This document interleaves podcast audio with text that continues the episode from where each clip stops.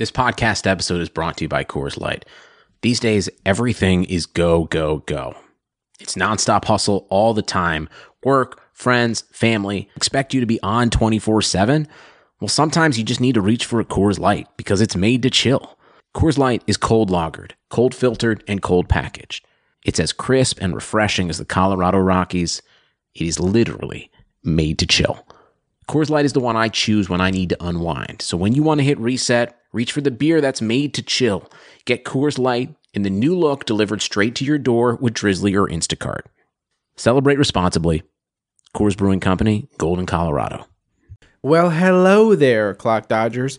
Guys, before I start up this podcast with this guest that I'm really looking forward to you guys talking with, um, I wanted to tell you guys about No Halftime really quick. It's a unique daily fantasy sports app where you use player versus player challenges. Um, I'm super hooked to it. I'm super addicted to it. Now, see, I'm really of the competitive nature. I like to believe a lot of my listeners are also um, because you guys have that same mentality as me when it comes to sports, you know, fantasy sports, you know, your jobs, your relationships, with everything in life. I'm super competitive. And so I always have those friends I like to talk a lot of junk to. I got family members I like to talk a lot of junk to, you know, especially when it comes to sports. Uh, like I said, I'm really competitive. And no halftime allows me another avenue to talk my talk. Listen, you challenge your friends, get them on there and challenge them to these, you know, these matchups that are just player versus player. It could be basketball, it could be football, it could be baseball, it could be golf, soccer, whatever you want and it's so fun to be able to rub it in their faces. And like I said, it's just player versus player. It keeps it simple. It keeps it like old school. It gives it that old school vibe. Um, so I, I need you guys to get on there, get your friends and family involved because that's the only way you're going to talk junk to them about it. Give them the promo code CLOCK C L O C K so they have no excuse to not have money for you to take from them. And um, get on there and play now. Um, I know some people are you know really waiting for the football season to come back around, and I understand that. And I appreciate you for that because I'm waiting too. But get on there now. Get this get this money while it's there. You know what I mean? The, the, the promo code could change. The promo itself could change. Get the $10 while you can, guys. C L O C K at sign up. Get it now. Also, hit them up on Twitter. Leave a you know a um, a review on the on the App Store for them, and then let them know you left it there. Let them know Clock Dodger sent you. They'll get you out a free T-shirt, which I'm actually wearing right now. It is one of the most comfortable shirts I ever worn in my life. I don't know who made these things, um, but God bless them. God bless them because this this this thing is comfortable. Um, also, shout out to my boy Vinny. Yo, Vinny, what up, man? Hey, podcast hotline kit has made this thing happen. It has made my dream a reality. Without it, it wouldn't be possible. It wouldn't be as easy. It wouldn't be as simple he has made this simple for me with this podcast hotline kit. Right now on the website, clockdodgers.com, if you go there, there's a banner on the right right hand side, sorry, that um if you click on that banner, you will actually get the podcast hotline kit for less than I paid for it. Um that's not a joke. That's not a uh you know something I fluff I'm throwing you guys. This is the real deal. Um Vinny is the guy behind this product. He is the greatest customer service person you'll ever meet in your life. He came up with this great idea and it's a great product and it works. I chat with him every single day about this product. I, I really can't get enough of it. And he even helps me out with stuff that aren't the podcast hotline kit. He's just super um, technical and, and good with this stuff. So um, he's 100% backed. I, I, I love the dude and he, and he knows what he's doing. Um, so get on there, podcasthotlinekit.com, or like I said, right on clockdodgers.com. There's a banner on the right hand side. Holler at him, guys. He's on Instagram and you can send him an email, however you want. Let him know I sent you and he'll take care of you guys. I promise. I promise. I promise. I promise. NoHalftime.com, podcasthotlinekit.com, clockdodgers.com. It's where it's happening, baby. It's where it's happening. Let's get into the show. One more thing before we jump into the show. This episode, this is kind of a pre warning for you guys. This episode will talk about politics, it will talk about the recent tragedies our country has faced, it will talk about some of these things. Um, it'll also talk about the stuff that happened in Orlando because this episode was recorded um, not long after that. It was very recently after that. I held off on the episode because I knew I wanted to see how things unfolded with a lot of that stuff. Um, also with you know the uh, election stuff and everything that we talk about. So I gave it a little time, and within that time and the time I released it, new things have hit our country. Um, new tragedies have hit our country, and so it's kind of really you know, encapsulating what this whole episode is about. Um, and on the outro, I will discuss this more in depth for the more recent things um, that have to be touched on. So if you don't want to hear about politics, if you don't want to hear about the recent tragedies our country is facing, the problems that our country is facing that are not recent, that have been going on since this country has been developed, um, if you don't want to hear about that stuff, just download it and skip it. That's fine. I, I don't want anybody to uh, who who can't handle um, the intelligent conversation that don't want to hear um, that kind of stuff talked about. I, I totally respect that, and uh, you just keep it one. You know, you just keep it moving. I, I, I respect that. Um, so this uh, episode um, is definitely um, definitely touching on some things that need to be touched on. Um, definitely things that need to be spoken on, and uh, I hope everything gets put in order. Um, my heart and feelings and thoughts go out to everybody out there who's been affected by anything recently that was spoken on on this podcast. Um, my guest is a man who was not afraid to talk about this stuff, who wasn't, you know, uh, wasn't gonna gonna run from the conversation, and so that's why he's on this episode. Good dude, smart dude, intelligent dude. The conversation has to be had. Okay, um, so let's go. Let's get this thing started. Play with him. Cannot win with him. Cannot cope with him. Can't do it. You play to win the game. I mean, listen, we talking about practice. Not a game, not a game, not a game. We talking about practice. Down goes Frazier. Down goes Frazier. You are now locked in to the Clock Dodgers podcast. Clock Dodgers Podcast. What's up, everybody? Welcome to the show. You are listening to the Clock Dodgers podcast. I, of course, am Neil. My guest with me today is a, a gentleman named Jason. I actually uh, know Jason through a, a, previous guest that was on the show, uh, George, aka a lot of people know him as Geo. Um, so um, Jason actually works with George uh, with Geo. So um, I thought it'd be cool to have him on. Obviously, you, you know they both work in the same uh, same place, uh, which is a very cool company.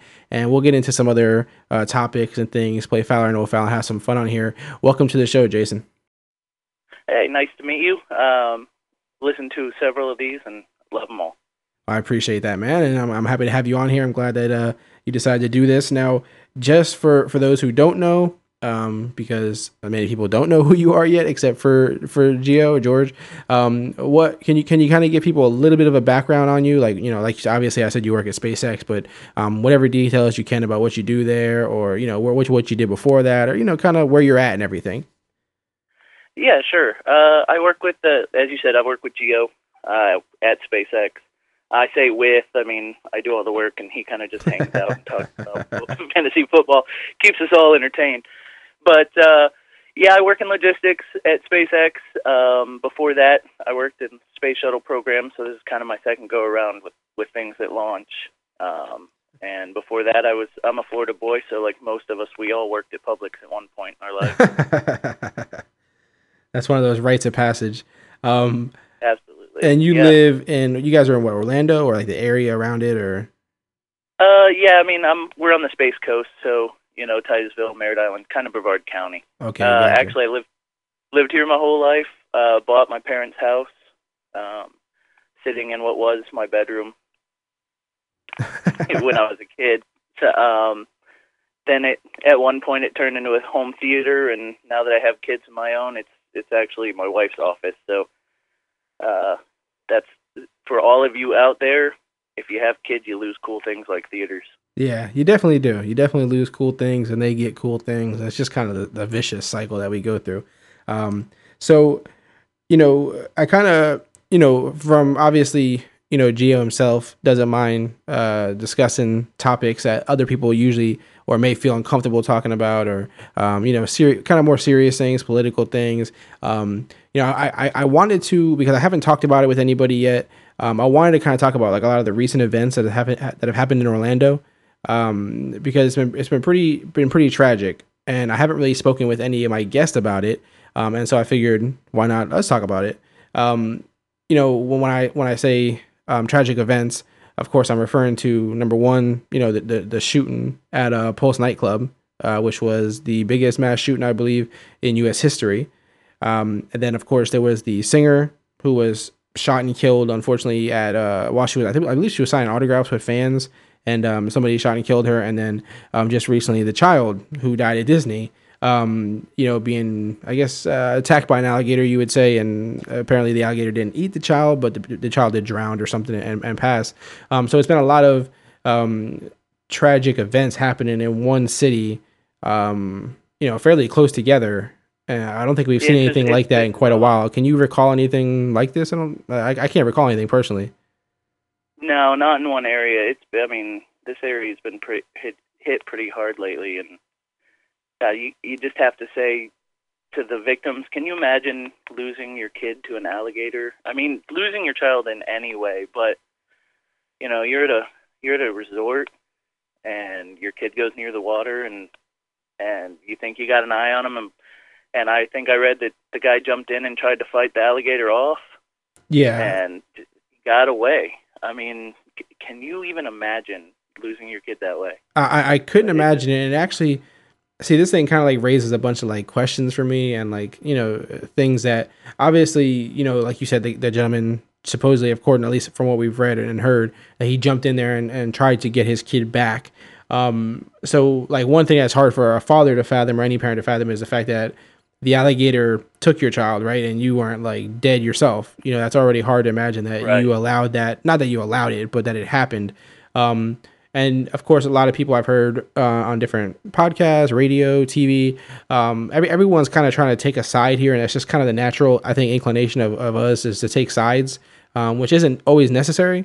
But who, who, if you had to point a finger here, and I don't know if you even want to, but if you had to point a finger here, do you feel like one side is more um, you know, guilty for this outcome than the other? Do you feel like Disney is at fault here? Do you feel like the parent maybe is at fault here? And not that we want to point fingers at a parent who just lost a child, but just you know, in the grand scheme of things, because it is being spoken about, um, and it has to be talked about at some point. So, do, you feel It- like someone is at fault, or It's so tough, and I kind of put it back with, and I don't know if you've talked, but like the gorilla incident with the Oh, child, yeah. I kind of put it back. I put it back in that same category. Of course, the parent should be watching the kid close enough so he doesn't wander down to the water where an alligator could get him, and of course, the parent should be watching the kid close enough so that the kid can't sneak into the gorilla cage. But man, if you have gorillas, you got to make sure a three-year-old can't get into the gorillas that's true?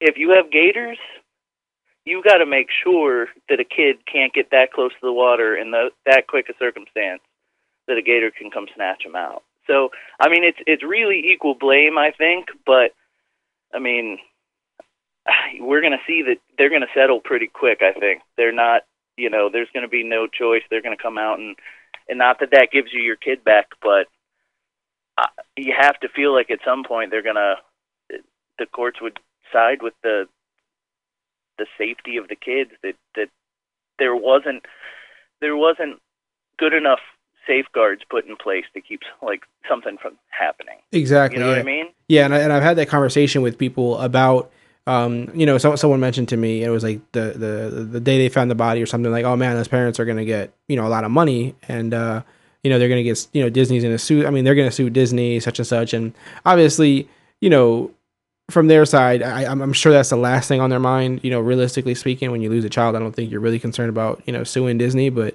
um, at the end of the day, you're right. You know, I'm sure there'll be a settlement. I'm sure um, Disney is you know, not going to take any chances of letting that you know go public in any way, as far as like a, a just you know a, going to court or anything like that. I'm sure they'll they'll they'll resolve it very quickly. Um, but but you're right. I think both both both people deserve blame for it. Um, but I, I wonder how much you could do to prevent something like that. You know, what I mean, some things you just feel like are almost, you know, not not really preventable. Um, it's Florida, right? It's water, uh, and alligators are going to get there. But what, what do you think you could have done differently? Put up some kind of like um, Fencing, like some kind of net or of something around.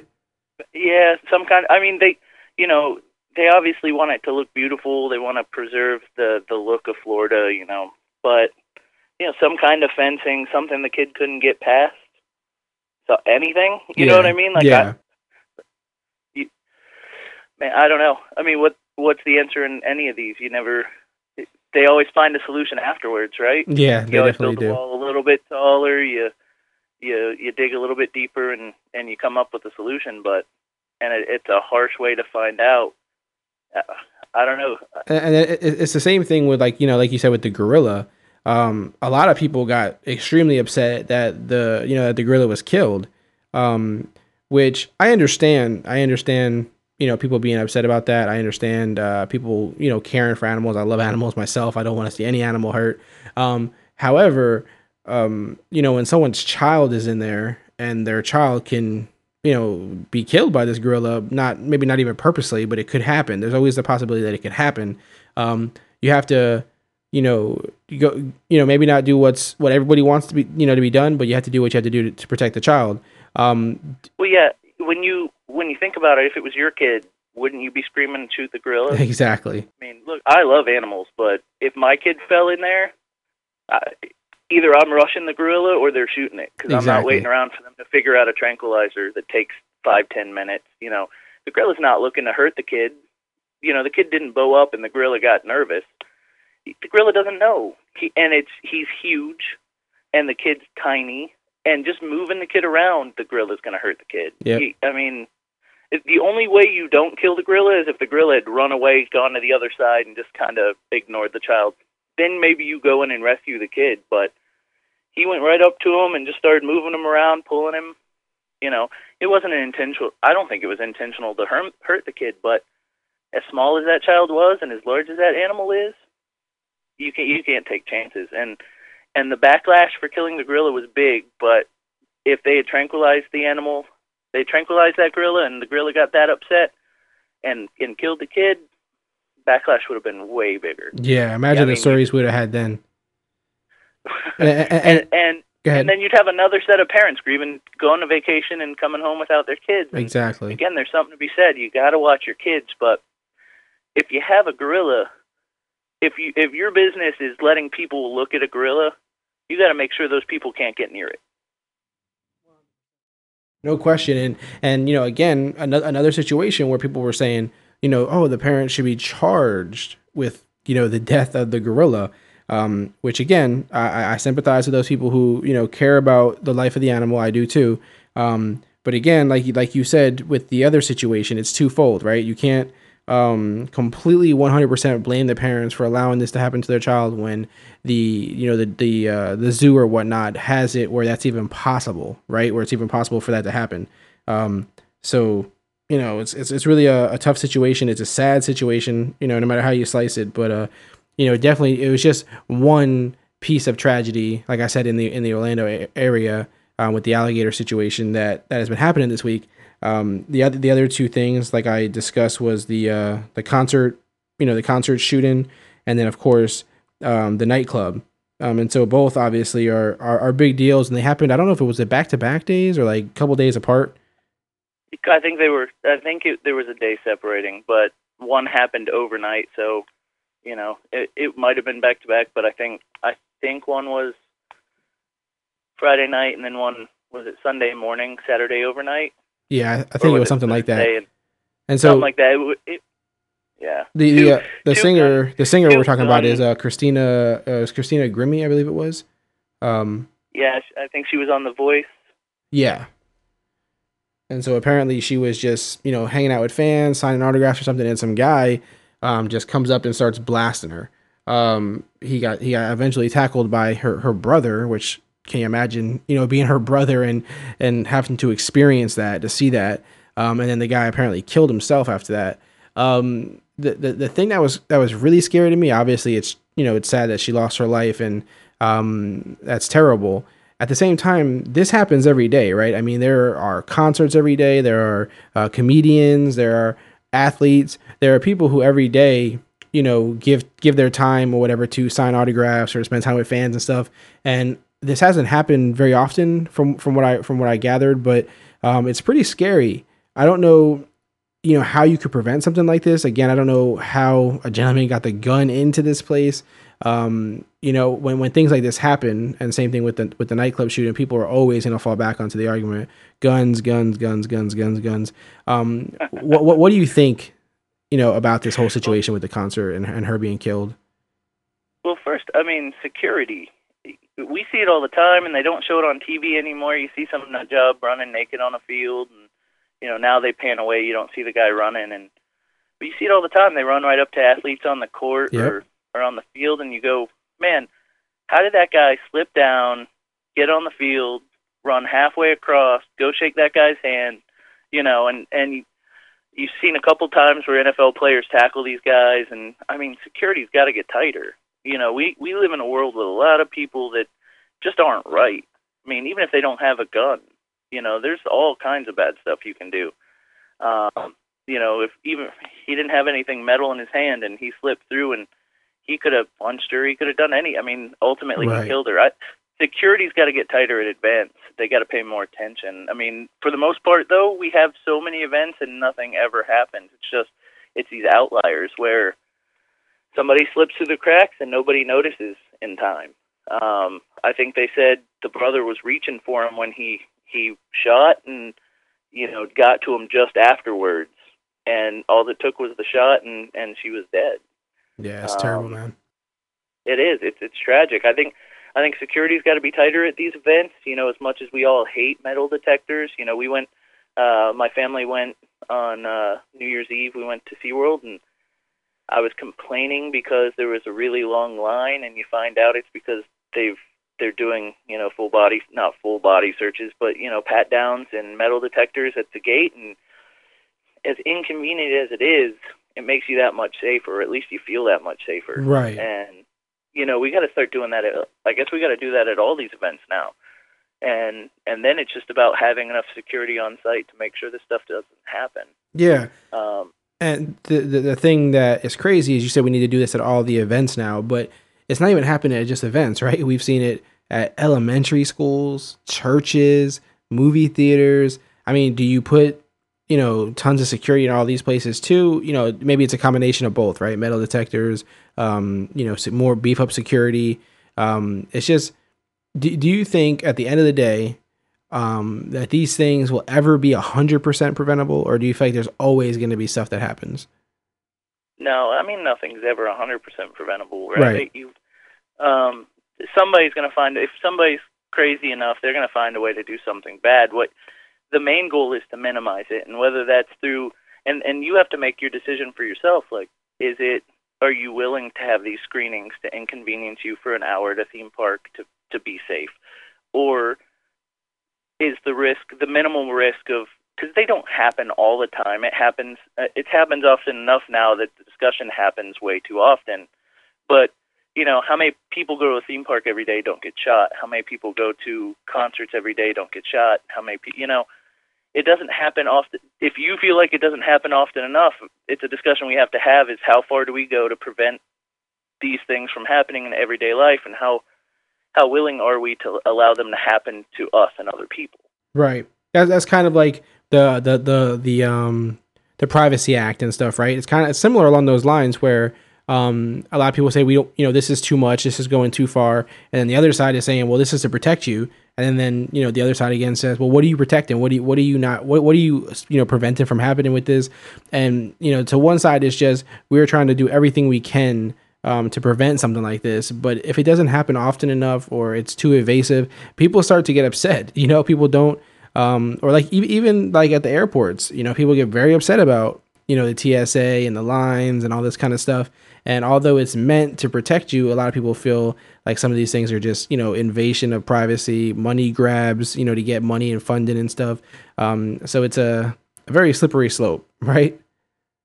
Right, definitely, and and um, but it look, so it brings up an interesting thing to me because, and you talked guns and and I don't know how deep you want to go into guns because you know depending on what side you're on on it, half your audience is going to be angry and half your audience is going to cheer, and you know, that is true. um, and but it, brings up an interesting thing for me is you know people bring up a lot and and I'm for some measured gun control. I'm not ban- I don't want to ban any kind of gun. I don't think that would work. I think background checks would probably be a good idea. I think increased um, ATF agents um, would be a great idea. So, uh, but I'm not for banning. I don't think banning is a great idea, and I don't think that's ever going to help anybody. But when when these a lot of times when these arguments come up, they you know you hear, well they'll just find another way to to kill people. Look, they flew planes into the building. You had you know three thousand people die because we flew, flew planes into the building. But what did we do as response? Now we lock the doors. You can't get into the you can't get into the cockpit. Right. Look at all the security measures we increased. Look at, I mean, we made it harder for them to do that again. And we, because of the Second Amendment, we don't do that with guns. And uh, it's, it's, to me, it's crazy. There's got to be some kind of, some kind of measure. If you're not, if you're not allowed to fly, should you be able to own a gun? I don't know. We, you know, again, people say, well, the Second Amendment says you should be able to but we don't allow criminals, former criminals, to have guns. Right. Why doesn't the Second Amendment protect them? I mean, it, there there seems to be like this view that any any um, gun measure is taking away all the guns, and I don't think that's it at all. I think I think there's some very specific things we could do that would help, and we don't even get to that conversation because one side one side gets crazy and says we need to ban everything, and that puts the other side on a defensive mode, and we never discuss like the stuff in the middle. Right. And I think we really need to discuss the stuff in the middle. And so when you say the stuff in the middle, what are you referring to? Well, we need more. We need more ATF agents. I mean, we have 2,500 now. We had 2,500 20 years ago. There's more gun stores in this country than there are grocery stores. You know, Wow. take up take up 2,500 people and have them inspect that many stores. Yeah, you that, can't that do doesn't it. Seem logical. mathematically impossible. And you still have they still have alcohol and tobacco to deal with on top of it. You know, there's there's laws that you can't um, you can't ask a gun o- owner to keep an inventory. You can't force them to keep an inventory of their weapons. How can you possibly know? And look, the majority of the weapons that get sold are sold legally by responsible gun dealers. Right. But the fact that is, how do we know that? We can't keep track of it. We don't have enough people to keep track of it, and there's rules on the book specifically preventing us from keeping track of it. So you hear, well, let's enforce the law on the books, but when you make it harder to enforce the laws on the books, then you totally rig the game. So so it seems like there's a real, you know, there's a middle ground that we can meet at. And we just don't even get to that discussion, like you said, because everyone leans heavy one side or heavy the other, right? And so Yeah, absolutely. um, the, the there is a happy medium. I, I agree with you on that. I think there is, you know, a medium somewhere in between there that, you know, if we got to that point, we'd be much better off. Um, and it seems like every time something like this happens, these talks happen too. You know what I mean? Every time, uh, uh, like you know, the Sandy Hook shooting, um, the the movie theater shooting, the church shooting. Every time something like that happens, we start talking about guns again, and I feel like the conversation disappears and it doesn't happen again until the next gun shooting happens. You know what I mean? So I, I don't know, you know, what's happening in between those. If there's some fight actually, you know, ongoing in Congress or something over the guns, or if it just disappears and comes back every time something like this happens. But um, I definitely agree that um, there is a medium. I don't, I don't think banning guns is the answer, and you know, I, I certainly don't think, um, I, you know, I don't think, I don't think banning guns is the answer at all. I don't think there's any anything positive that comes from that really. Um, and like you said, it's you know, it's amendment, and uh, everyone deserves that right, you know, to protect themselves. But um, it's definitely definitely needs to be worked on. And you know, obviously, the the biggest case scenario that we can talk about is this Pulse, you know, nightclub shooting where this gentleman, um, who actually I went to middle school with this guy, um, so it was crazy to see his, you know, I, I looked him up as soon as I seen his name on on TV. Just I didn't I didn't know from the name. I just seen the name and I seen um, he was from Fort Pierce or, or Port St. Lucie area, um, which is where I grew up from like three to probably around 18 or something. And uh, um, when I looked him up, I seen his face and my stomach just dropped. And I'm like, man, I know this guy. I didn't know him like, oh, this is my friend. I hang out with him. Um, I just knew, I knew I've seen him before. I knew I seen him on a daily basis somewhere, and I figured it was school. Um, and it turns out it was, it was middle school that I believe I went to with this gentleman. I know I went to the same middle school, and it had to be the same period of time because we were the same age. um, about about the same age, and like I said, he looked so familiar. Um, so it was weird to actually see somebody that you at least know or, are aware of um, do something like this. Um, but you know, this this this situation, I feel like as the days go on, the story gets crazier and crazier and crazier. Um, you know, just recently they um, banned his father and his wife. They put them on the no-fly list. Um, so you would assume that they're concerned about those two and some kind of connection possibly to this, or that they know more than they're leading on. Um, you know, obviously, uh, I think it was 49 people lost their life. If you include him, I think that's fit, that makes 50. Um, and so, you know, a lot of people are arguing this. You know, this is, again brings the gun law, dis, you know, dispute up. Um, I seen Trump the other day saying that if more people had guns, um, and specifically in that club, if they were allowed to have guns in that club, that they could have protected themselves, and that although it would be tragic, some people would still, you know, be able to protect themselves, and maybe less people would have died, or whatever the case may be. And that that argument makes sense, you know, in some in some angles. And then um, a lot I've heard people say, you know, these gun violent attacks only happen in places where guns aren't allowed. So it's like the shooter knows, um, you know, nobody can do anything but him. Um, what you know, and and again, I still think it goes back to your your theory about security. I mean, if the security was better, um, you have to assume that this was maybe not preventable, but you know, less of a catastrophe. Do you agree with that as well with Well- the security there too, or no? security for sure, but didn't we hear early on that there was an off-duty police officer there and and firing back early? I believe like, so. early In it? Yeah, I believe so. I mean, so so he wasn't the only one in with the gun. Um, I I refrain from from thinking that the the best option is having a bunch of people drunk in a club Yeah, all armed. yeah, I don't like it either. I think. I mean, I think you don't.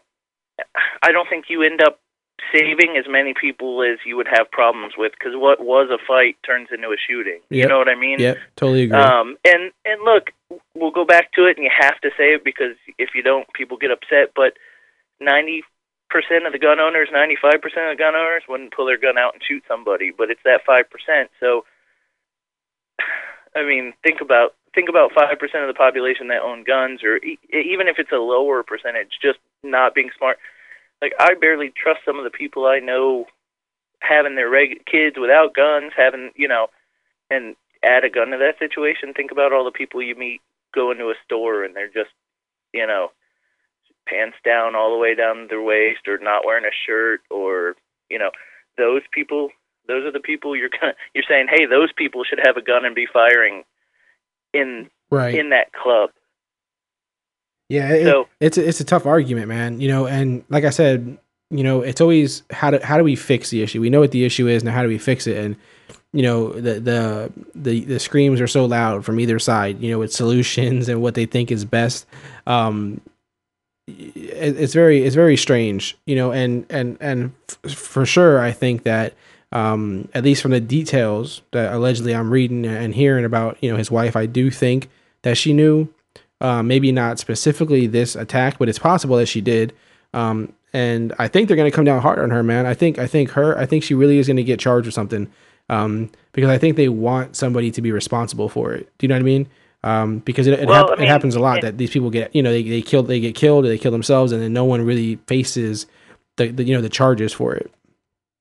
Well, and if if she if the reports are true and he told her he was going to do it and she didn't report him, and if if she knew he bought weapons and ammo after he said that, then and she didn't report it, she should get charged with something. Um, if he told her before he went in, she should get charged. I mean, there's so many things that we're hearing about her and the family, and you don't know how much of them is true. But you're hearing so many of these kinds of things uh, from the ex-wife that he was violent. That you know, there's so many red flags there that somebody could have caught and uh, you know like if i feel like if my wife knew i had a bunch of guns and i said i was going to go shoot up a place look she loves me but she's calling the cops because it's the wrong thing to do and Yeah, so if if she didn't do it man she's got to face she's got to face some kind of punishment. I, the story just gets crazier and crazier though. I mean he he goes in and you know they talk it's a terrorist thing it's a terrorist thing and you know he dedicated himself to isis and you know called the news channel and he called 911 and said it was because of isis and but then you turn you turn it on the next day and the guy's got um he's got like gay apps on his phone Yeah. he's gone to that club so many times, and you know, more than it is just bigotry. It's it, it was um it was the guy like being self-hating. Like his his religion taught him that it was wrong, but he couldn't he couldn't get over the fact that he was, and it just made him hate who he was enough to take other people out that that were gay like he was. It's just just amazing. The story every day it's something new.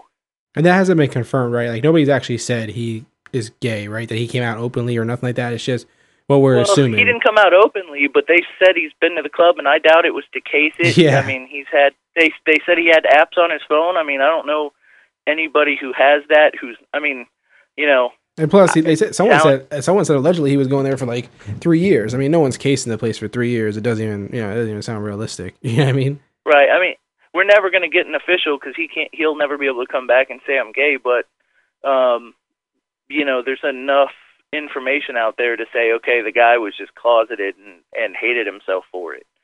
You know, and and that that to me is crazy. So he hated. If that's in fact the case, I mean, we can throw religion in and the ISIS thing in, but I mean, a lot of it was just him hating who he was as a person. Exactly. And And, and, and the one thing so that comes up a lot too is mental illness, man. It's it's real. You know what I mean? And it's it's probably more dangerous than guns or anything else that we're worried about. You know what I mean? Yeah, well, and you know, mentally unstable. But uh, it's kind of like the argument, you know, if you if you watch if you watch some channels, it's all about the terrorism, and if you watch other channels, it's all about the guns, and and then in the middle, it's it's mental health, and in in all reality, it's all of them. Right. Right. A person is more dangerous. A mentally ill person is more dangerous than a gun with a gun than without. A terrorist is more dangerous with a gun than without. I mean, I, you know, ISIS puts out videos all the time saying, "Hey, in America, it's easy to get guns because it's easy to get guns."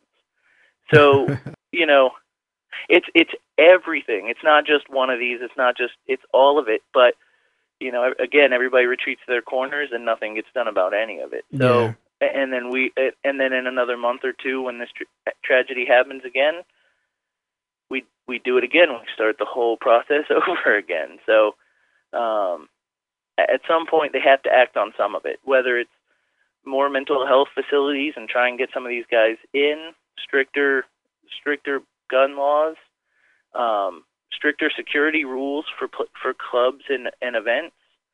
You know, something has to be done, right? So, Yeah. how about if you have more than a certain amount of people in your club, you have to have more security. Yep. And I and, and, and I think one of the other big issues is, you know, this guy was, you know, interviewed and he was on the FBI list um, twice or two or three times. Um, so a lot of times people say, oh, nobody said anything, or we all got this vibe, but nobody said anything. Well, obviously in this case, somebody did say something, and our our government reacted, and apparently it wasn't enough to do anything.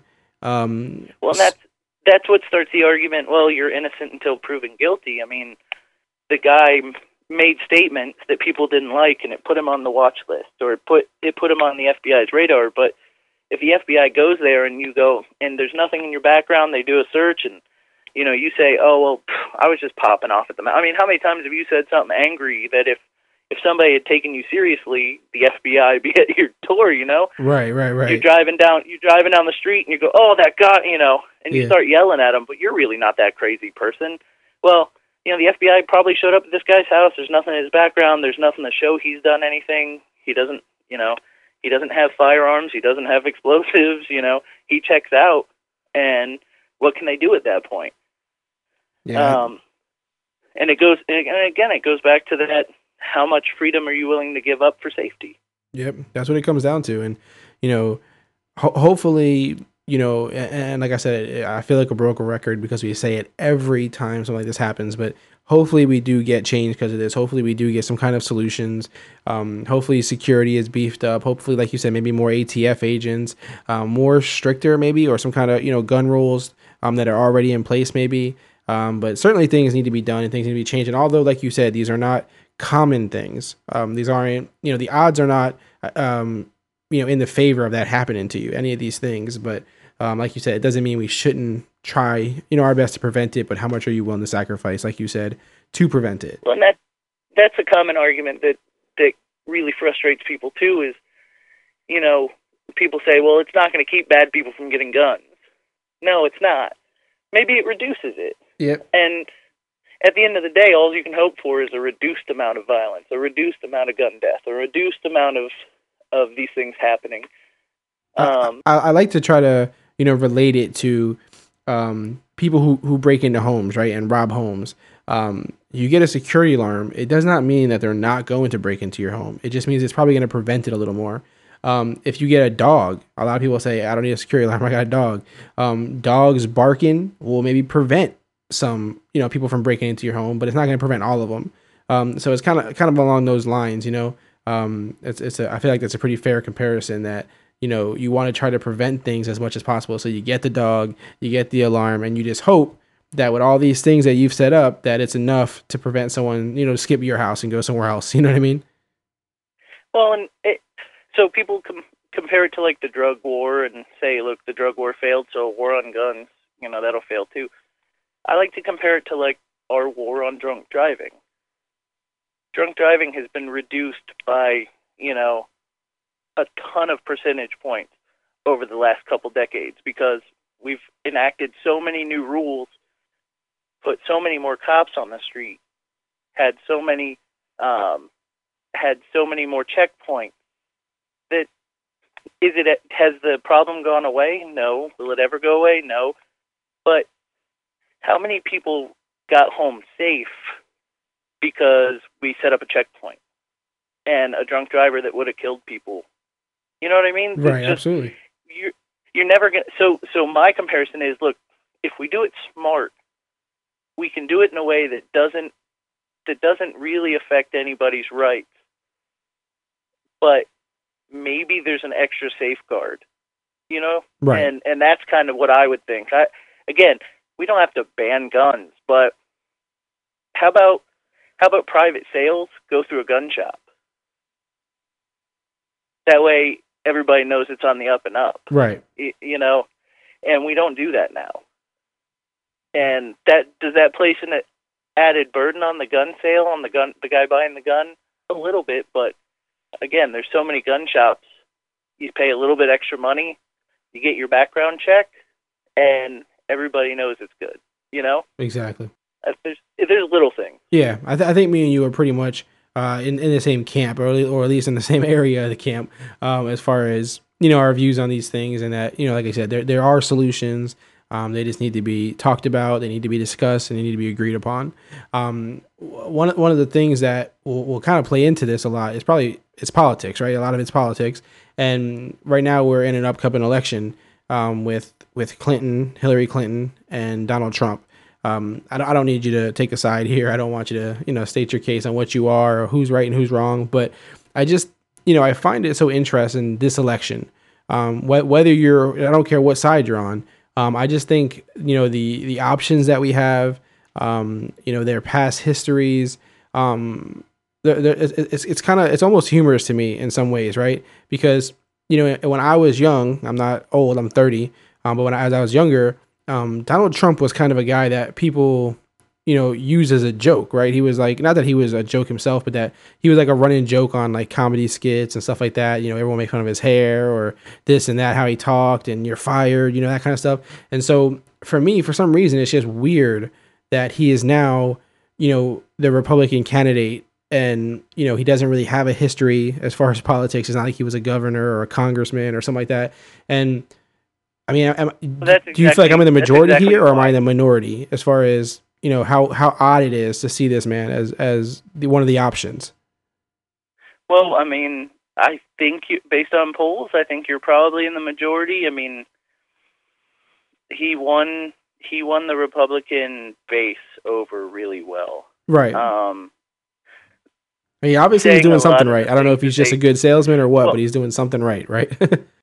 well, I mean, he he played to what they cared about. You know, he they their biggest their biggest things immigration and um and not being politically correct. And he came out and he said that. What I don't think that plays super well in the general election. I think I think at some point you spouting off everything you say and getting on Twitter and getting into Twitter wars with other people. I think that wears thin, but I guess we'll see. I um uh, what's the the most interesting thing to me, and I do lean left, obviously, because you know I- think everybody can tell based on my gun rules. But um, the most interesting thing to me is how horrible they talked about him. I mean, look, Bernie said a couple of things about Hillary, and hey, she's she's not qualified, she's this, that, and whatever, but nothing like he's a cancer to our party. He's the worst thing that's happened to our party. You know he's poisonous. He's and those were republicans saying that about trump. And what's interesting to me is to see who falls back in line with him. Okay he's our nominee. Yeah give me that cancer. 'Cause, you know it, he's it's it's it really is.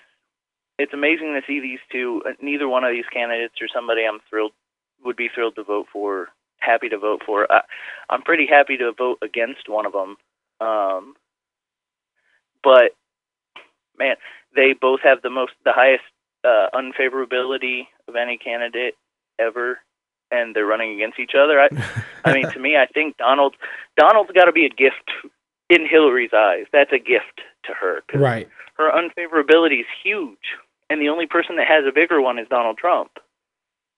So, you know, against anybody else, that would be a disadvantage for her Yeah, absolutely. and and it, and it's not and it goes back to the backgrounds and you know um I mean, we, we say what we say about Trump, but she's made mistakes too, right? I mean, um, oh way uh, way too many to count Yeah, Way she, she has her flaws.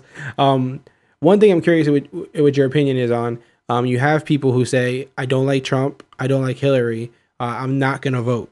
What What do you think about when people say that? Do you think that's the right thing to do? Do you think? I mean, obviously, anyone you know, whatever their decision is, it's, it's the right thing to do. But in your opinion, do you think not voting is the answer?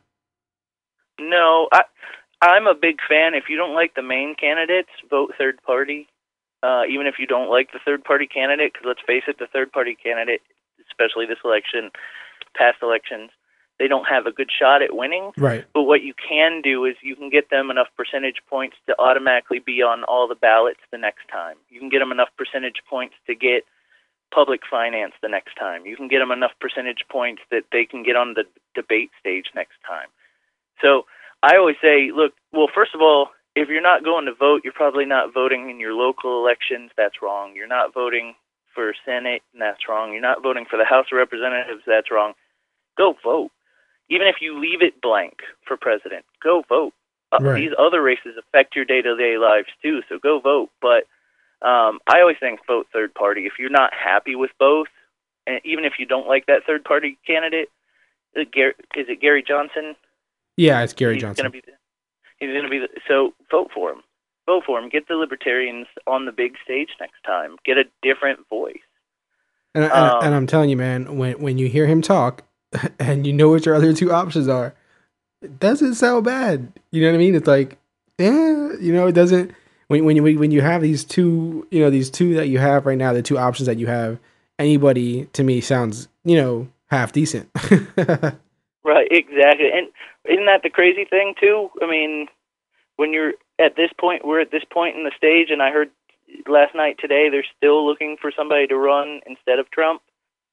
You So know, crazy. he's he's got all the votes, and they're looking for somebody to run instead of him, and then and then pretty much anybody you hear, and you know, I've heard, and, and don't ask me for their names, but you know, you hear other Democrats, other Republicans talking about these situations and you go where were you a couple months ago? Why aren't you on this stage right now? Why aren't we why don't we have better options? Um i was going to say earlier my my dad's voted republican probably since since he was able to vote and he told me look i can't vote for donald trump he said i can't stand anything that that guy is about and how he goes about it he goes i i won't vote he won't vote for hillary Hi- Hillary's evil to him, but he won't vote for Donald Trump. right. So he's looking for someone. Uh, you know, I lean left, but I think if if it was Hillary and Kasich, I might have voted for Kasich. Right. Right. Exactly. You, you, know what I mean? But it it, it because it's amazing when you see these two how anybody on both sides that are halfway reasonable, you look at them and go, "Man, where were you? Exactly. Where was this?" Yep. And, And this cycle just this this election cycle is crazy. It's scary though. Like, it's scary, man. And the the one the only positive the one positive that I take away from it is that and I mentioned this on a on a previous podcast um, is that H- Hillary is a woman, right? And so that's the one thing you know before Hillary or currently is Barack Obama, which people told us there would never be an African American president, um, and now you have Hillary Clinton, which um, I'm not going to compare. You know what? What you know? Who, who's had it rougher? men, you know, African American women, all that kind of stuff. But I'm just saying that women also have had their share um, of, of hard times, so to say, um, where where they were looked at as people who just belong in the kitchen, just belong raising kids, and they've you know fought this entire time for more and more rights, you know, e- you know, equal right opportunities at jobs, and now one is a pretty high percentage chance of becoming the president of the United States. So we had to look at that as a positive, right? Um, I, I guess. I mean, I'd rather have the right woman than a woman. Right, right. Um, you know, you, you could have said the same thing if Sarah Palin had gotten the nominee, Right. but I don't think any of us would feel comfortable. No. So you have to have the right woman and not just a woman. Uh, it goes back to a Chris Rock joke, though, that that George Bush was such a bad president, he made it hard for a white male to be president again. I mean, because we've gone from Obama. Well, last time it was either going to be O- President Obama or it was going to be Hillary Clinton because they were they were the nominees, Yep. and this time it looks like it's possibly going to be Hillary. So, so the joke kind of holds up. But yeah, I mean, I, historically it's a great thing, but you know, it goes back again. You have to have the right woman and not just any woman. And yeah. a lot of people don't think she's the right. I mean, a large percent of the population I'm just looking for a silver lining, man. Help help me out here, man. I'm just looking for I'm looking for hope, man. Hope for hope for So- us. So a silver lining is in the country we live in, it's only four years away till we get a, another choice. You know, that's a silver lining. If it's that bad for four years, four years from now we'll be doing this all over again, and and hopefully we get a better choice. That's Absolutely. that's the silver lining here. So, I mean, how great will the company country be in four years? I, I don't know. As many promises as Trump makes, as Hillary makes, as Bernie wanted to make, as you know, they still have to go through Congress. They still have to get through the Senate, and we've seen over the last several years that if if a party, if an idea is so divis- uh, so divides the country for the most part, that that policy is not going to get passed. Right. There's, So uh, there's another silver lining, right? If the guy, if the person that you, I say guy because, you know, but the person gets elected that you don't like, you know, how much damage can they really do? They might they, they might be so far out there that everything they want to do gets rejected in Senate. Yep, exactly. That's what we're gonna hope for. Um, hopefully, we haven't ruffled too many feathers here with this talk. I think we, we stayed pretty fair, right? I mean, I don't think we went too hard on anybody. Well, we kind of did, but hopefully, everyone's not turned this off already. Um, also, um, before we move on to more lighthearted things here, I just do want to say, um, you know, from Cloud Dodgers, from me, from Jason, um, you know, for sure, rest in peace, you know, to everyone that was lost over there at the club and um, Christina and the, the child, of course, and you know, our, our, our condolences go out to those to those people and those families. Um, now, I want to get a little nicer here, a little light lighthearted here, a little funner. um, a- Okay. a- as you know, uh, we we love playing a game here called Foul or No Foul, and so I would uh, like to like to uh, challenge you at that. Are you are you open for that? Yeah, let's do it. It's that time again. Let's play another round of foul or no foul. All right, cool. So we're gonna we're gonna go on some different subjects here, some some better subjects. So um, this one is a little a little more personal for me um, because me and you do belong to a Madden league together, um, where I haven't fared very well against. I'm not even gonna say against you. I'm gonna say against your damn scheme that you pull, and that so that that's gonna open up my foul or no foul here. So my foul or no foul is the underneath route that you love is not stoppable in Madden. Foul or no foul? Uh, I'd say foul. I, I think it is. I think it's stoppable. Of course I mean, you would. Well, so so first, I'm going to say that I went over the top on you the last time we played a good bit. one time, right? You did. You did catch me off one time. A couple times, but okay. we, um, I, it is stoppable. I mean, if it wasn't, a lot more people would be. Put, I mean, I win a good a good number of my games against users. Um, I think only I've only lost once in the two seasons we've been playing, and that was to the Super Bowl champ. And you know, I can't be the only one going underneath, right? Right, right, right. So, um, there are schemes. I mean, I think I think Madden. You know, you got to find what you're good at. Um, you find the way the other player plays, and you set your defense up to stop it. And and a lot of times, guys are so set in their ways that when you stop their their main plan, they don't know what else to do. So they just they either chuck it deep, or they just they totally forget how to play. Are you talking about me, Um, Jason? Are you talking about me? I'm I'm not. I'm not. I, I played a game. I played a game the other day. I got caught in the first in the first uh, the first series. Uh, the guy would roll out and he'd make me choose cover the receiver or cover the quarterback. And every time I'd pick one or the other, um, he'd burn me the other way. You know, he'd run for ten, he'd throw for fifteen. I found a play, um, and I I can almost remember it now. But I found a play that you know it keeps the quarterback in the pocket, so he couldn't make me choose anymore. So I knew which routes he wanted to throw to, and his quarterback couldn't escape to the edge.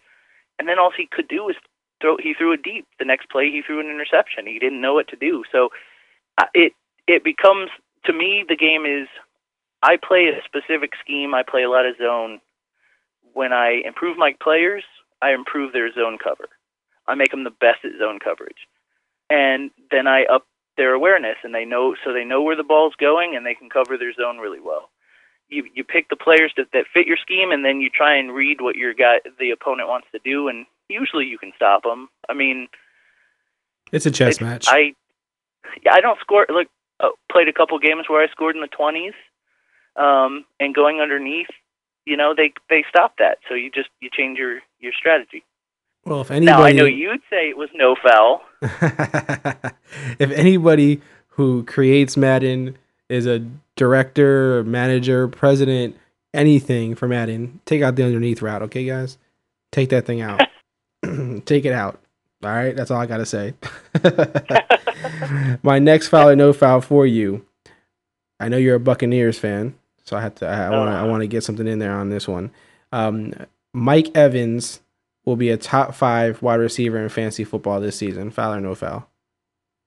In fantasy, Yeah, um, top five, no foul. no foul. You, so you So- think he is? Well, so listen, he is. Have you seen our other receivers? They're Yeah, not great. not great. Um, he, he's he's going to get targets, a lot of targets. He's going to drop a lot of balls. Last year, he I think he dropped the most in the league. He's going to drop a lot of passes, um, but he gets a lot of opportunities because he's open a lot. So, but I mean, if you look at our if you look at our other wide receivers, Vincent Jackson, you know, if when he's not hurt, he's good, but he's hurt a lot, and he's long in the tooth when he's not hurt.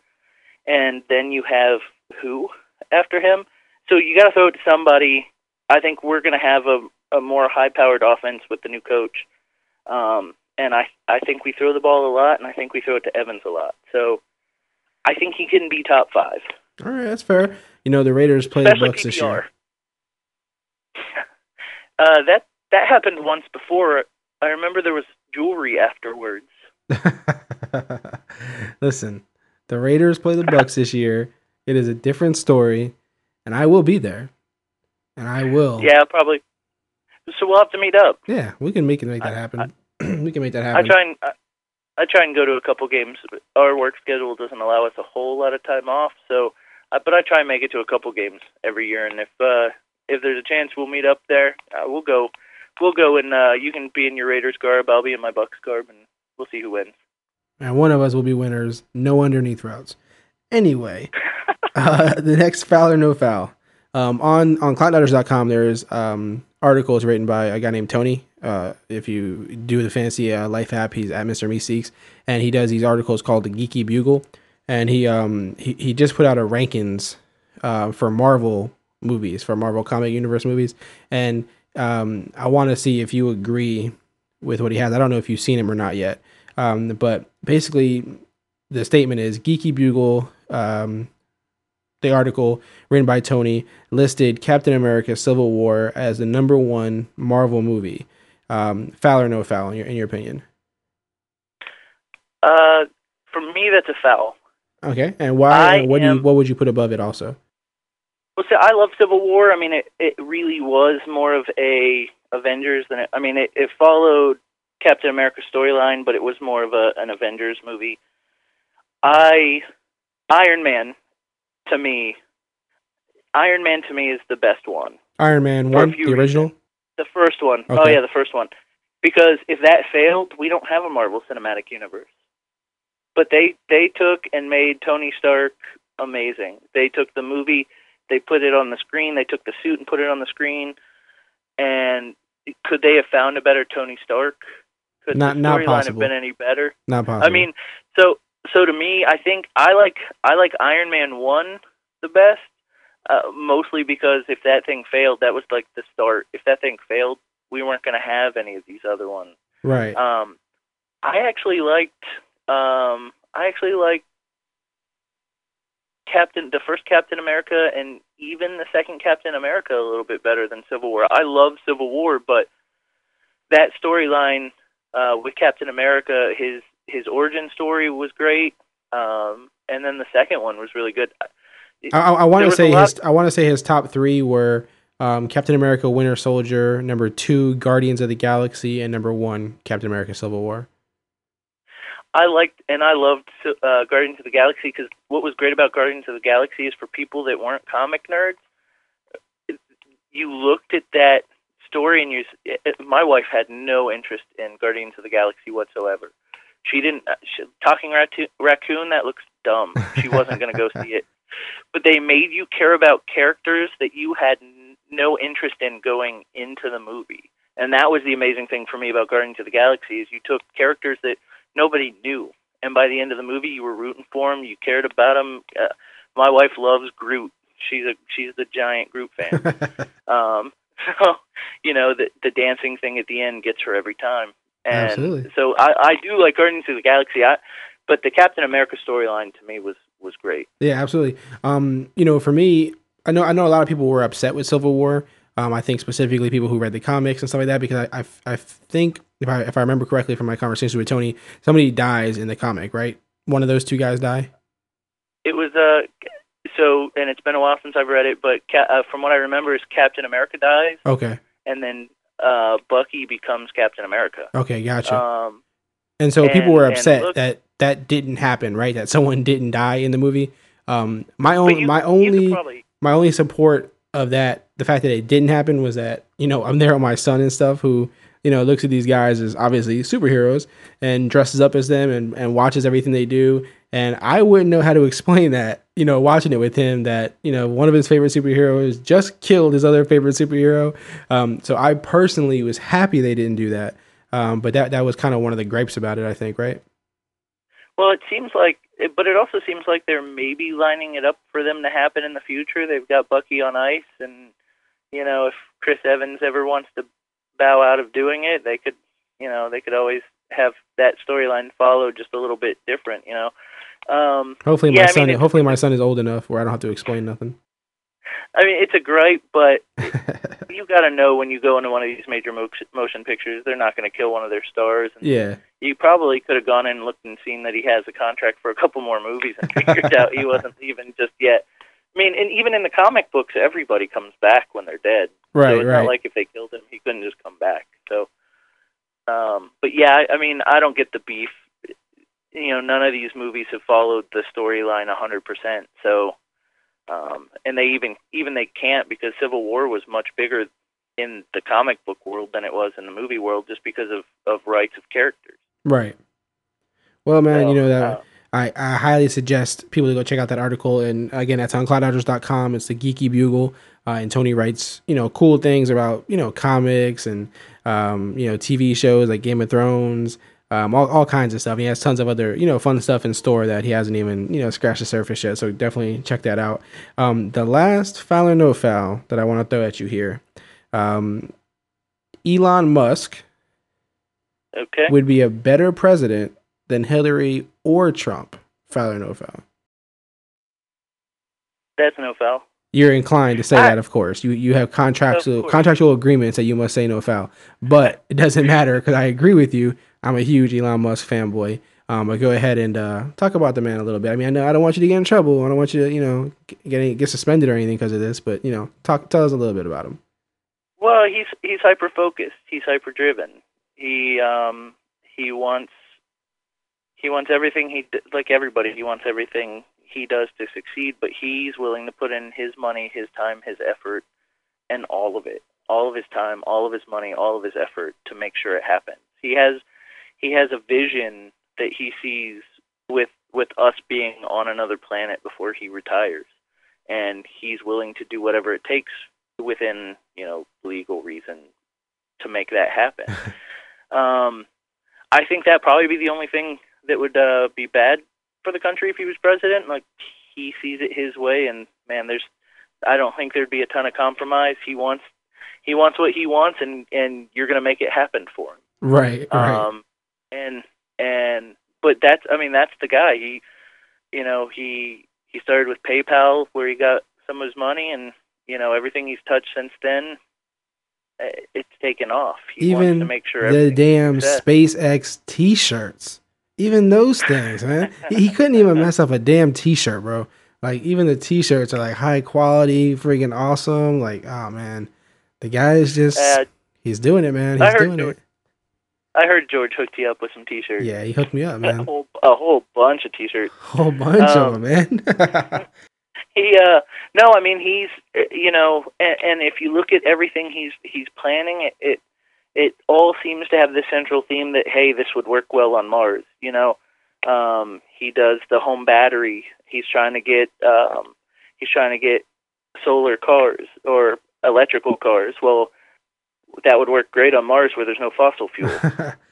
You know, has, has uh, there ever the been a rumor that Elon is from Mars and he's just trying to get back home? I've read that somewhere. I've read that. Actually, I think The Simpsons might have done something on that at one point. Really, I didn't know. I got to see that.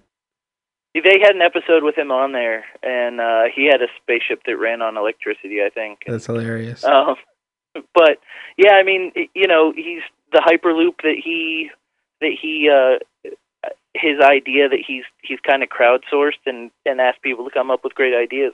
I mean, it's like to me, it looks like a bank tube for a train. You know, hmm you put a you put a train in a bank tube and and the air sucks it from one place or magnets suck it from one place to another and um Do we get a lollipop also?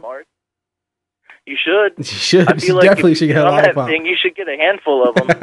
um, but yeah, I mean, uh, his everything everything he does is is in hopes to get to Mars and make it uh, inhabited by humans. Um, Occupy Mars, you man. know whether, huh? Yeah, Occup- exactly. Occupy Mars. I got yeah. one of the sweet mugs too, man. Yeah, that they uh, when you put something hot in them, it changes color, Oh and then yeah, as oh it yeah. cools down, it changes back. That's a little bit Yeah, of a bragging. uh, That's a little bragging for me, man. That's like, you know, you know when you had like show and tell in, in elementary school. I would so bring Yeah, that, I would so bring that cup into show and tell. yeah, I I got some shirts for one of the guys on the the app, and uh, I, think I got him cooler shirts than you got. Though, What? so don't. Well, I mean, That's you know, you let George man. pick 'em- You let George pick them out for you, so that's the problem. oh man, I didn't know there was options. So so you gave somebody options? Well, I picked them out, but I got better taste. Oh, okay. So I should have went to you, is what you're saying. It- well, that's that's the truth. That's, That's- yeah. well, man, I think George George had more free time though. yeah, that may be the case. He did say you are a, a hard worker there, man. So um, Uh, now I feel bad for making fun of him. Not too bad. Not too bad. well, man, I mean, that's all I had for us. You, we we went through a lot of the tough, you know, a lot of the tough stuff that a lot of people don't want to talk about or that are hard to talk about. Um, so I appreciate you doing that with me. Um, I appreciate you playing foul or no foul. Um, it's definitely Elon Musk for president. And before you go, is there anywhere that you know people can find you? Whether I don't know if you, you know Twitter or if you're on the Fantasy Life app or anything else, or any any message you want to leave people with. I mean, it doesn't have to be anything we talked about. Just anything that if everybody listening took anything away from this conversation, something that you want them to leave with, um, that Jason told them about. Anything at all? Any shout outs? Anything? Uh, I I'm not really on social media all that much. Um, so you can find George at Geo. Um, and uh, keep listening to the Cloud Dodgers. Obviously, um, eh, I wanted to ask you. I know we're getting ready to wrap this up. So is it the Warriors? I know we probably we probably uh, by the time this, but is it going to be the Warriors Yeah. or the? so, but by the time this is out, it definitely will be over. But you'll get us on the record then for something at least. So, um, I'm gonna go with the Warriors only because I've wanted them to win the whole time. I've, you know, obviously it was the easy choice to call them the whole time, but um, I, I just feel like at home, maybe we got Curry all fired up now. You know, may, maybe, but man, it's just hard to go against LeBron, right? With the way he's been playing. But I'm, I'm gonna, I'm gonna go with the Warriors. I'm gonna stick with them. What, what, what do you think? Um. So you and you can ask George. Even when the Warriors were down two games, I told him they were to win the championship. Even when they were still down two games, but man, I don't know. I saw I saw Curry. I saw that whole team get rattled, just get rattled this last game. I'm still going with them, but it's. I never thought it would be close for me. I, I didn't think the series was going to be close. I I didn't think, you know, especially when they went up three one. I thought it was over even with Green suspended. I'm still going with the Warriors, but seeing them the other night get, you know, get shaken up and having Kerr talk about, you know, him fouling out of the game and, uh, you know, it kind of gives you a little bit of pause. But I'm definitely going. I'll go Warriors. Yeah, And then I- as far, Go ahead. go ahead. No, no, no, go ahead. No. uh, Well, I was gonna say, as far as my message goes, man, just I was gonna say, just be willing to listen to the other side.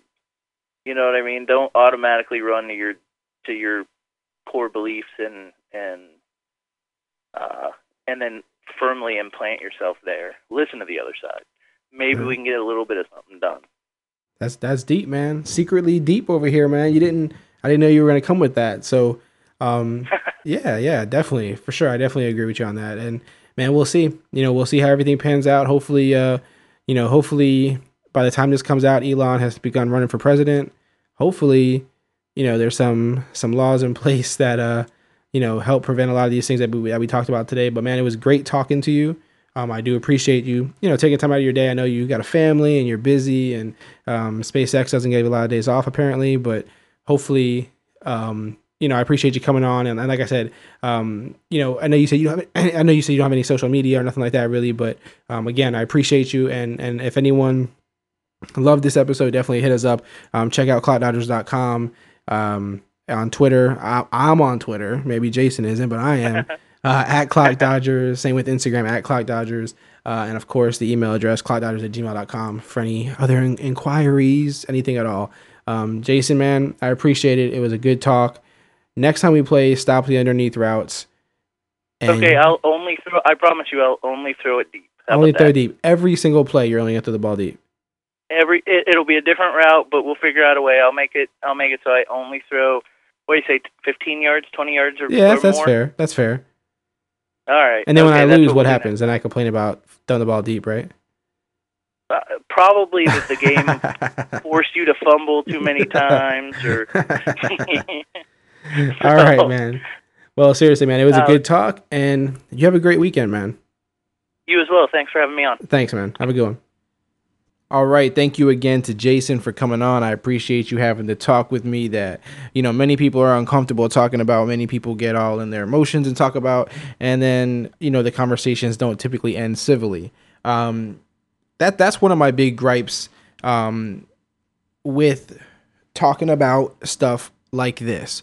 Um, when it comes to religion, when it comes to politics, when it comes to um, morals, when it comes to race, um, people get very uncomfortable and they tend to shy away from those conversations. They tend to get, you know, very standoffish in those conversations. Um, and I understand anything you talk about when you're emotional that gets you emotional um, or that you're really invested in. I understand it'll do that to you.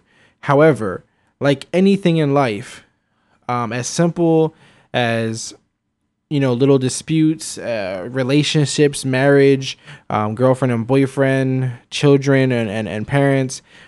Nothing gets better. Nothing gets fixed. Nothing gets corrected. Nothing gets changed unless you communicate. Unless we are willing to sit down and talk with each other, nothing will ever get better. So while I respect people's choices to decline being in these conversations, or um, I understand their passion and their emotion in the conversation that sometimes leads them down a path of, um, you know, ending the conversation in a way they shouldn't. Uh, whether it's disrespecting the other people in the conversation, whether it's getting offensive in the conversation, um, that does us no good. Um, things that me and Jason talked about on here, whether you know the politics that we talked about, whether it was um, the the recent um, nightclub shooting at the gay nightclub, um, whether it's um, religion, um, you know, terrorism, all that kind of stuff. Um, people get very emotional about these things. Um, they get very self defensive. You know, I mean, not self defensive. Excuse me. Are you using some jujitsu on me? They get very defensive when it comes to these topics, and we have to be willing to talk about them. We have to, have to, have to talk about these things. It's been happening for, you know, as long as our history can remember.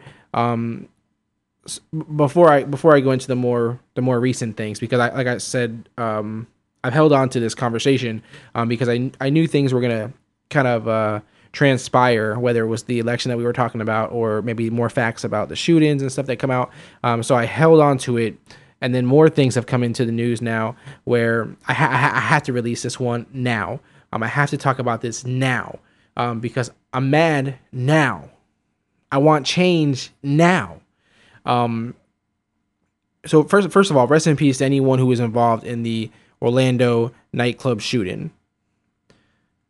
Rest in peace to them. My thoughts to their families and friends. Very tragic.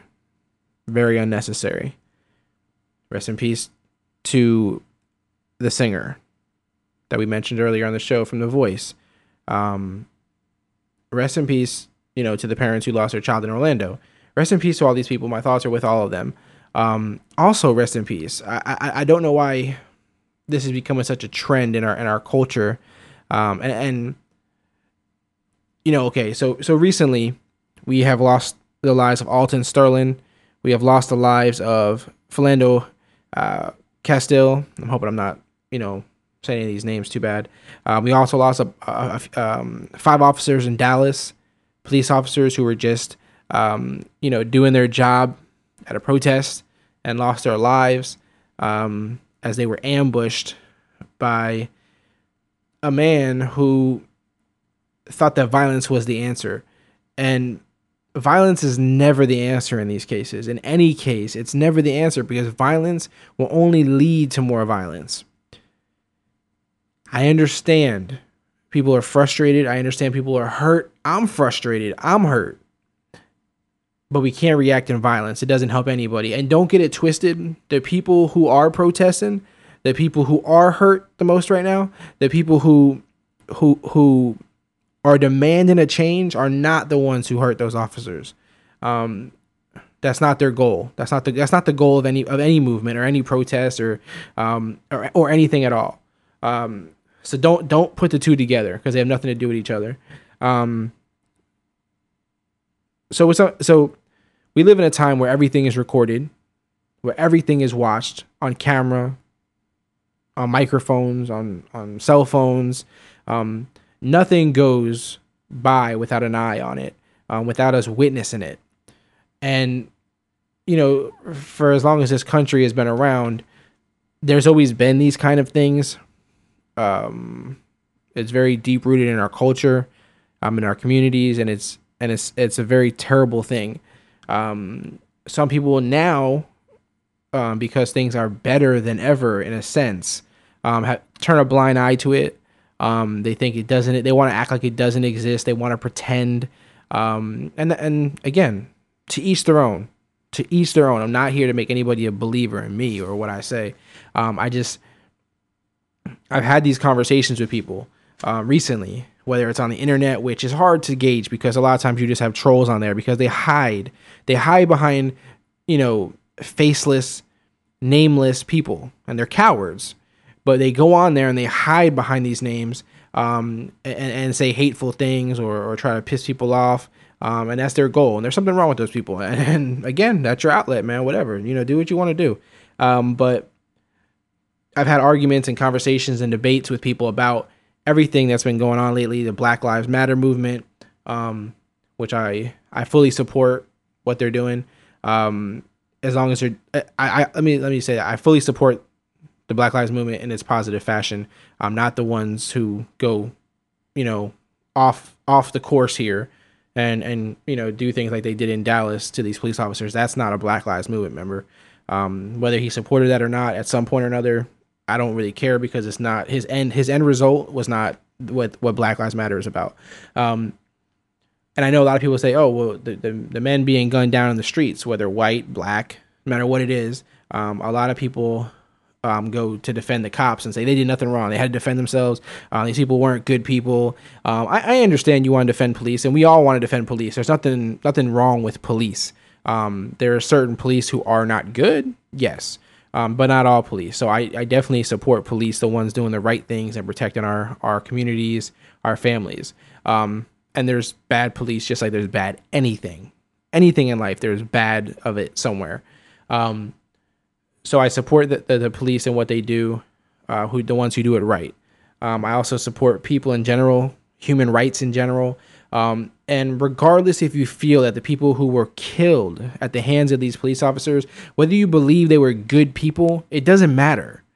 Um, from what we've seen in the videos, and, and, that's all we can speak on, is what I've seen so far up until this point and what I have knowledge of. I did not see anything in those videos that warranted men to be killed in cold blood in the street. Nothing I've seen warranted these police officers to take these gentlemen's lives. Nothing. Nothing. I don't care about their rap sheet. I don't care about pictures that you put out. I don't care about it. It doesn't fix. It doesn't it doesn't justify what happened on those videos. And yes, if you put out pictures of these slain men um, on the internet that portray them in a negative light, if you put out pictures of their rap sheets, if you put out anything like that, yes, you, to me, in my opinion, are not a good person. You are trying to put someone in a bad light to justify what has been done to them, and that's not that's not fair in my eyes. And there's no there's no value in that. That's pointless and racist or borderline racist because that's what you're doing. You're trying to hurt someone who is no longer here to defend themselves, and you're doing anything you can to to slander that image of them to justify what was done. Um, one of the biggest issues for me, and and don't get it twisted. I'm not saying police officers go to work or the the, the few that you know cause these issues. Um, I'm not saying they go to work and say, "Oh, I can't wait to kill a black person today," or "I can't wait to kill somebody today." Uh, I'm not saying that. That's not what I'm saying at all. What I'm saying is that there's a systematic racism in place. There's a fear that these men have um, just from my personal opinion, when you watch these videos, um, if you see the cops' reactions um, pretty instantly after what they've done, they're scared, they're terrified. And that in itself is a form of racism or a form of prejudice because they're not able to control themselves in this situation because they're afraid.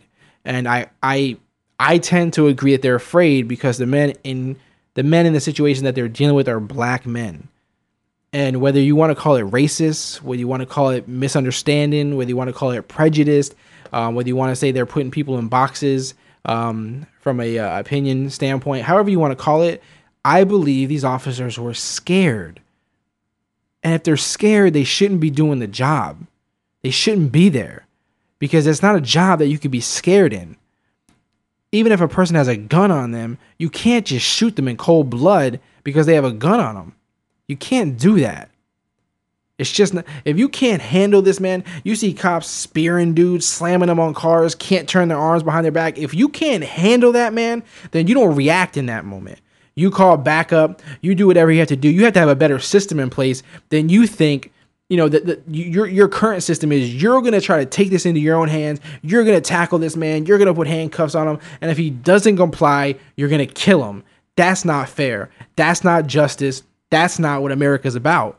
It's just not right, and that has to change. Um, I'm not going to sit here and give you um, all the ways to fix the system. I'm not here for that. I don't I don't I'm not maybe I'm not I'm not smart enough to give you those things. I'm just here to tell you what's happening is a broken system. It's it's not fair to everyone equally and it has to be adjusted. It has to be changed. It has to be fixed. It has to be broken down, new foundation put up and everything.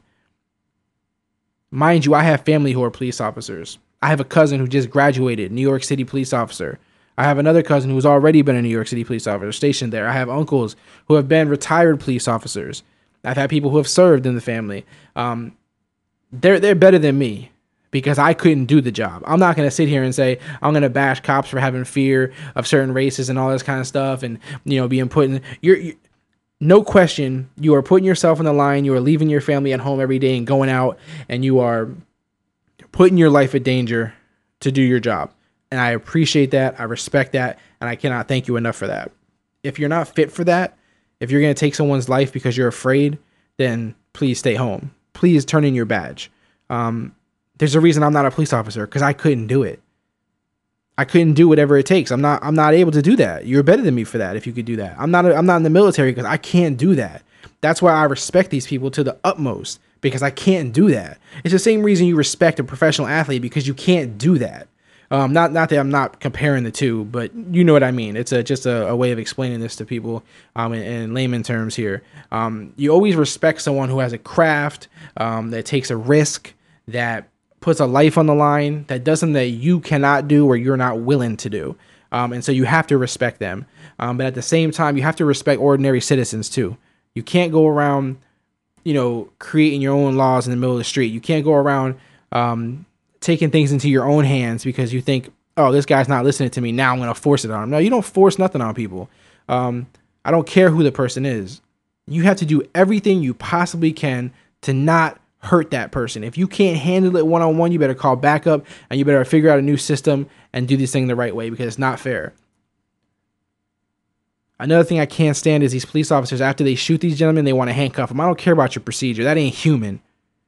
I don't care what your procedure says. You want to handcuff them? Sometimes they just stare at them with the gun. They don't even they don't even move. This person's bleeding to death and they don't even move. And then nobody else can help them. You got the wife or the girlfriend sitting next to him watching this man, watching her, her, her loved one bleed out, and she can't even comfort him. This man is leaving us. He's leaving this planet. His soul is gone. And she can't comfort him in those minutes because you're telling her put her hands up. Where did humans lose our humanity? Where did we lose our compassion? Where did it go? You can't let so you can't put holes in someone, have them bleeding out of these holes, their life is escaping them, and you do nothing but stand there and point at them in fear because you're afraid. That's not how we are. It's not how we're supposed to be. Yes, certain races are being mistreated. Black races are being mistreated. The black race is being mistreated by police officers, whether it's institutional, whether it's, you know, the the white culture doing it, whatever it is, whatever you want to blame for it, it's happening. It has to be fixed. Don't ignore it. Stop denying it. It's a fact. It's happening. Yes, it happens to white people. Yes, it happens to Spanish people. Yes, it happens to Asian people. But there's an obvious, obvious statistic in front of us that shows some races, specifically African Americans, are taking it much worse than the rest of us, and that's been that way for way too long. It's not acceptable and needs to be changed anything you can do to make this world a better place, I urge you to do that. Whether it's to help somebody, just a stranger, whether it's to to raise your kids the best way you can. I'm not asking everybody to, you know, to petition or to protest or to become a politician or, you know, change the world on some grand scale, but just change it in your own little way. Because the stuff that I'm witnessing right now, in my opinion, is disgusting it's disgusting, and I expect so much more from people. I expect so much more from us, from you. Anyone right now who has earbuds in their ear and is listening to this or listening to this on a speaker, I expect so much more from you. Um, not that you're a bad person, but every one of us can do just a little more. Um, so I highly urge us, whether it's just to spread the word, whether it's to help fight a system that's broken, uh, whether it's just to help someone cross the street every day, we can all do better. We can all treat each other better. We have to. We have to if we want this to last. What's been going on is disgusting. So any way you could help, I highly urge you to do that. I will try to do the same on my end as well. We all could do a little bit better, if not a lot better. Um, and this is just my little way of of trying to get that message out. Um, I stand by everybody who's out there protesting, working hard to make things get done the right way. I beg for change in our in our law enforcement system.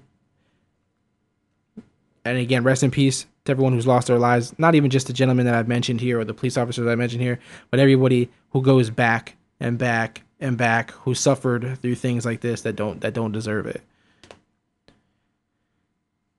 It's sad when you when you watch these things and we and we see them unfolding in front of like for instance when I seen the Dallas protests go left and everything start going crazy it's almost like that has become normal programming on TV at this point. I, I see things like this happening the the police shooting people in the streets, um, people you know being blown up in protest or um, blowing things up, terrorism, you know, killing our own. It's like this has all become normal programming. I see this stuff on the news like it's normal, like it's part of your right. Like you can set the DVR to see it. That's it's like it's become a part of our TV shows. It's not supposed to be that way, guys. It's not. It's not. We gotta. We have to put that on us. We have to take responsibility for it, and we have to talk about it.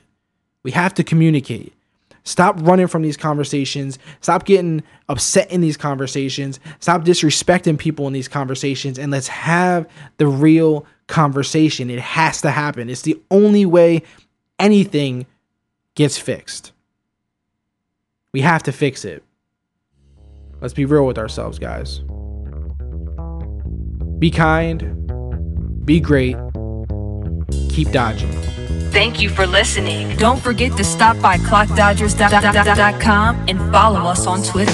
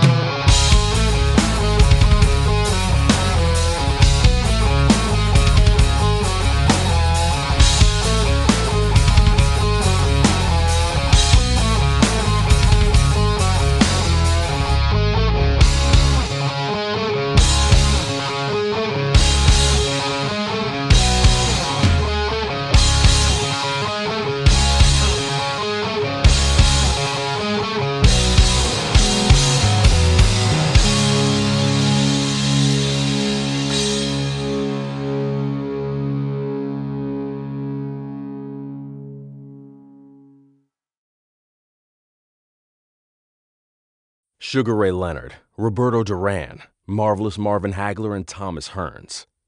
Legends, whose four way rivalry defined one of the greatest eras in boxing history.